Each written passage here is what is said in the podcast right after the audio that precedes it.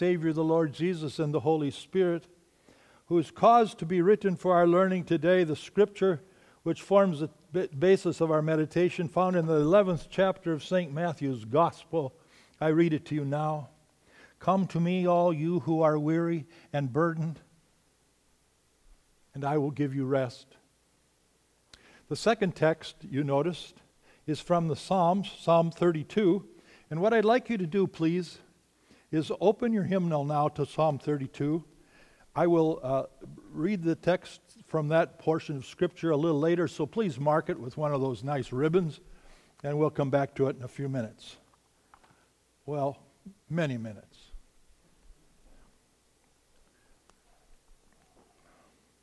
I would like, first of all, to ask you a question this morning. Whether or not you, at some time, during the course of your day, maybe I should say days, plural, feel, feel weighted down. You know, like heavy. Some of the people we admire in Scripture certainly experienced times when they felt that way, when they felt worn out. You might say unable to rest. I want to ask you first to hear about Jeremiah. I am overwhelmed with trouble, he said. This is in chapter 45 of his Old Testament reading. Haven't I had enough pain already? And now the Lord has added more. I am worn out from sighing and can find no rest. Another place in the Psalms, Psalm 27, the psalmist says, I would have lost heart unless I had believed that I would see the goodness of the Lord in the land of the living. A promise that goes a long ways, we will grant. But the psalmist, too, like Jeremiah, who goes on to say at that point, I cry to you for help. When my heart is overwhelmed, lead me to the towering rock of safety, for you are my safe refuge, a fortress where my enemies cannot reach me. Let me live forever in your sanctuary, safe beneath the shelter of your wings. So we have both our own weight. We have the weight is being felt by the people of God, the, the, of, of both the Old and the New Testament. And then we have also in their very words of agony a, a, a pointing towards his, his provision of response to our weightedness. I want to say next to you that if you're feeling some of that weight, if you're feeling some of that weight this day, I want to know if you would join me in a brief prayer. Lord, it does feel like the weight of the world is on my shoulders, and I know this isn't your will. Teach me to cast my worries and concerns on you, knowing that you have promised to take care of me. In Jesus' name. When I was a child, this thing didn't exist. You know what I mean? We had another hymnal, right? The ones that I grew up with as a child out in Reedsburg, Wisconsin, uh, they were blue and they were precious to us. TLH, it's referred to, the Lutheran hymnal. Some of you certainly remember, others of you may not.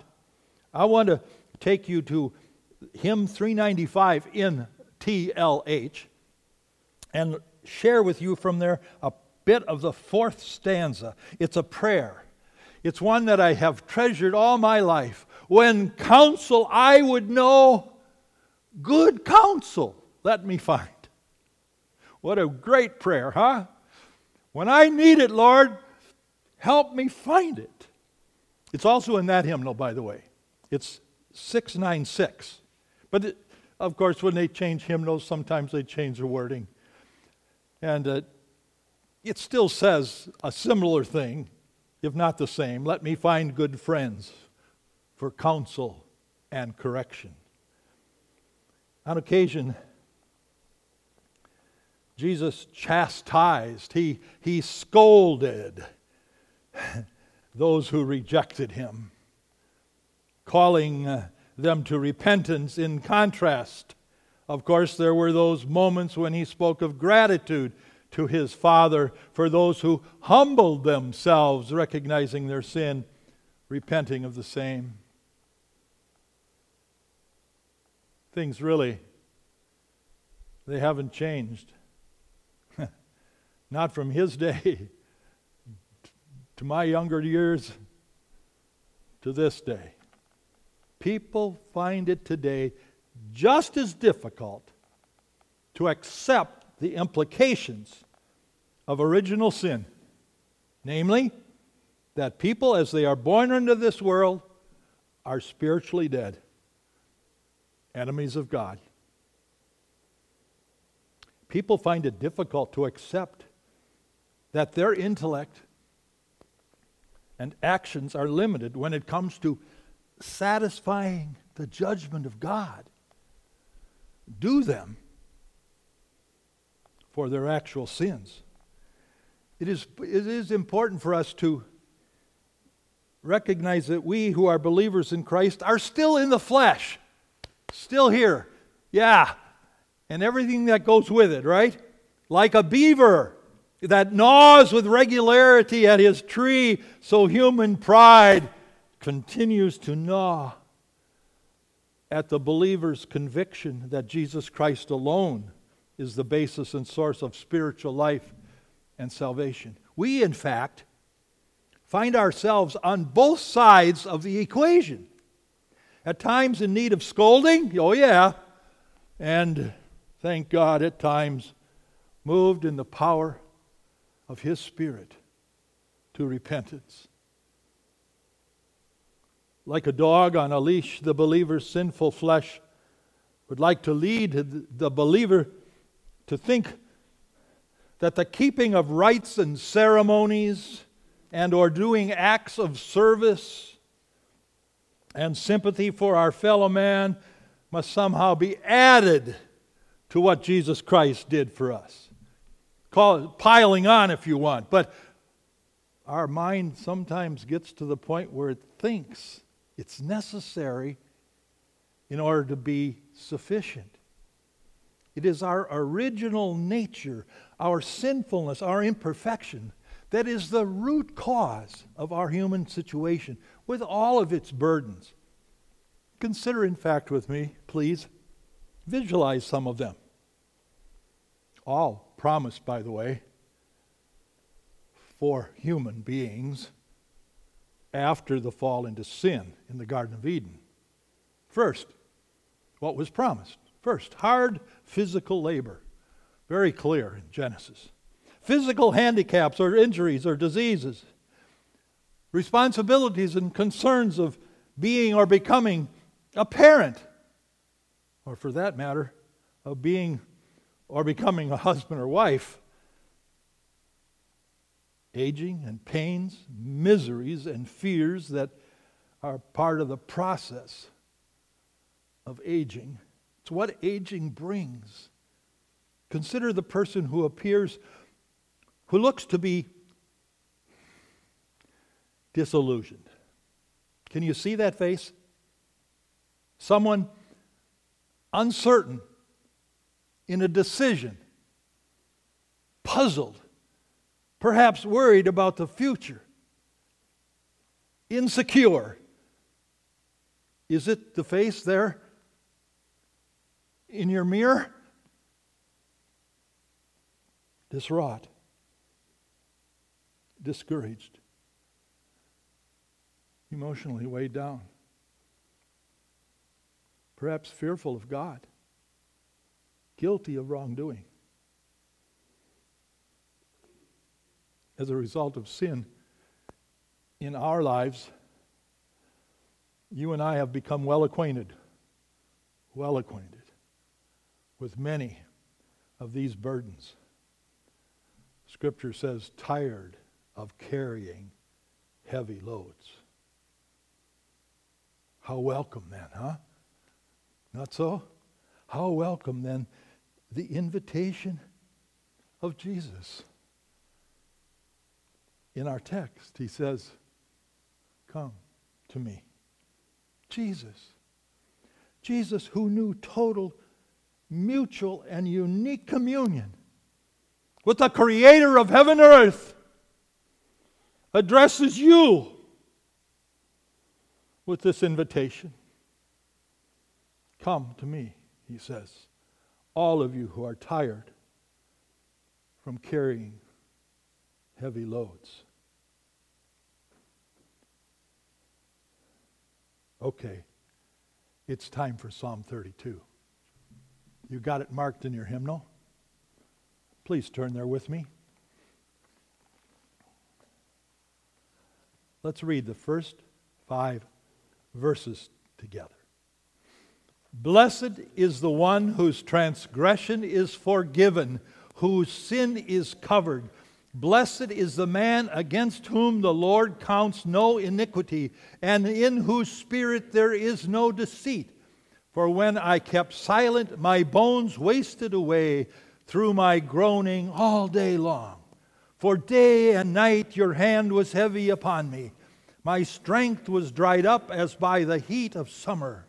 I acknowledged my sin to you, and I did not cover my iniquity. I said, I will confess my transgressions to the Lord, and you forgave the iniquity of my sin.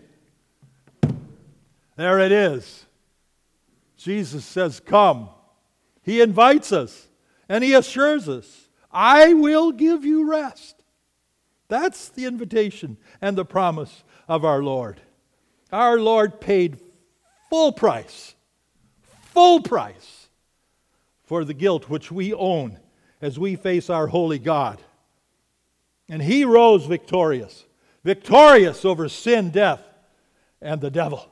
He overcame completely the root cause of our human burdens. He continually offers His per- personal assurance of full forgiveness in the Word and in His holy meal. Jesus encourages us. Take my yoke and put it on you, he said. For the yoke I will give you is easy. When Jesus, our Redeemer, took the full blast of God's anger against our sins upon himself, he freed you and he freed me and he freed all believers in Christ from the curse of the law followers of the Lord Jesus, the encouragement is be refreshed. Find rest in this assurance. Be refreshed and find rest in the complete forgiveness of all of your sins. You are now free. Free to serve your Lord joyfully and willingly. Yes, Jesus invites us. Jesus encourages us. Jesus cheers us. Learn from me, he says, and you will find rest. The psalmist rejoiced. I confessed my wrongdoing, and you forgave the guilt of my sin. Christian freedom is never license to live as the flesh pleases. We must remember that. But to live as God pleases. The freedom of the Christian moves her, moves him as a disciple of our Lord to learn all that Jesus himself taught us as recorded in the Holy Scriptures. The freedom of the Christian moves her, moves him as a disciple of our Lord to witness to our Lord and our Savior by word and actions. And Christian freedom moves us as disciples of our Lord to bring the message of these texts, and so many more, of course, to those others who are tired, tired from carrying heavy loads. We can reassure with the psalmist Blessed is the one whose transgressions are forgiven whose sins are covered. Jesus invites, Jesus encourages, Jesus cheers us. Jesus, one with the Father and the Holy Spirit, invites us to come, to come to Him, to find full salvation, to find spiritual rest in Him, and to take from Him refreshment and rest, that we may serve Him in true freedom, joy, and gladness, here in time and hereafter, by His grace in eternity. And God's people said, amen. Indeed, amen. May the peace of God that far surpasses our human understanding keep your hearts and your lives so focused in Him who invites you to come that you might know each and every day of your life that refreshment and rest that He alone can deliver. Please.